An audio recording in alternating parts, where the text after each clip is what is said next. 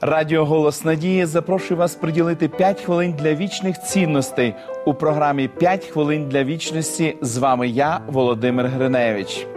Ви коли-небудь помічали, що найочевидніше найлегше випустити з виду, можливо, якраз тому, що воно є очевидним.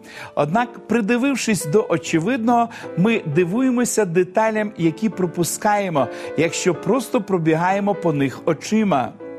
Ісус був близьким другом Лазаря з Вифанії.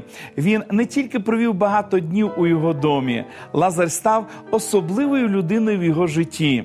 Сестри Лазаря теж були близькими для Ісуса, і проти всяких звичаїв свого часу Він розмовляв з ними і спілкувався як з родичами. Коли Лазар помер, Ісус прийшов до його могили.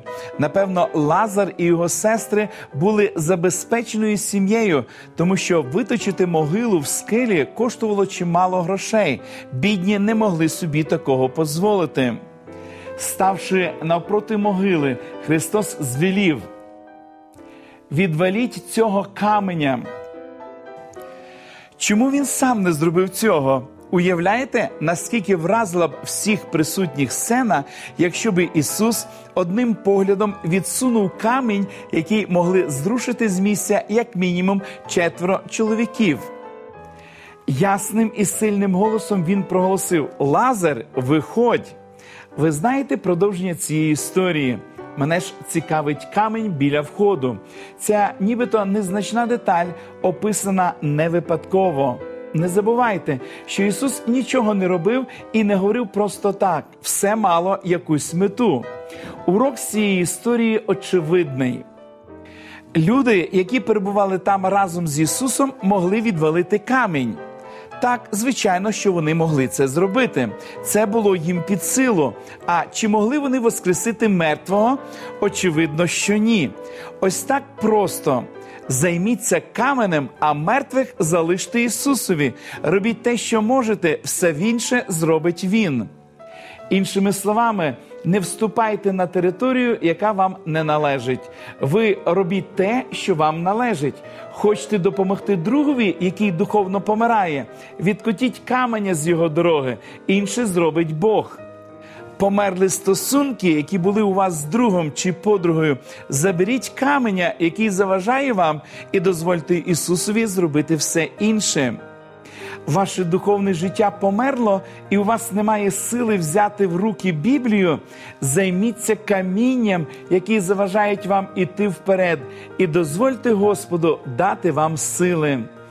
Можна продовжувати і продовжувати. Робіть свою роботу, а все інше залиште Богові. Чудеса це робота Христа. Ваша ж робота прибирати камені. Помолимось. Дорогий Небесний Отець, ми знову вдячні Тобі за цю гарну історію, яка записана на сторінках Євангелії від Івана. Господи, Ти здійснив чудо Воскресіння Лазаря. Слава Тобі за це. Господи, але Ти навчив нас чогось із цієї історії, і ми тобі щиро дякуємо за це. Допоможи, Господи, нам робити нашу частинку роботи, а те, що ми не можемо зробити, ми будемо довіряти завжди Тобі. Благослови нас усьому, підтримай, Господи, і даруй мудрості, натхнення і сили, і допоможи нам завжди чесно, старано виконувати свою роботу, щоб Ти був звеличений і прославлений. Благослови нас в ім'я Ісуса Христа молимось. Амінь. Просіть Бога показати ті камені, які вам потрібно прибрати зі свого життя. Нагадую про те, що ви можете отримати цікаву серію біблійних уроків із назвою Вірою. З них ви можете більше дізнатися, як довіряти Ісусу. Ви можете отримати їх, зателефонувавши нам за номером телефону 0800 30 20 20 або написавши на електронну адресу biblesobachka.hope.ua. Нехай благословить вас Бог. До побачення!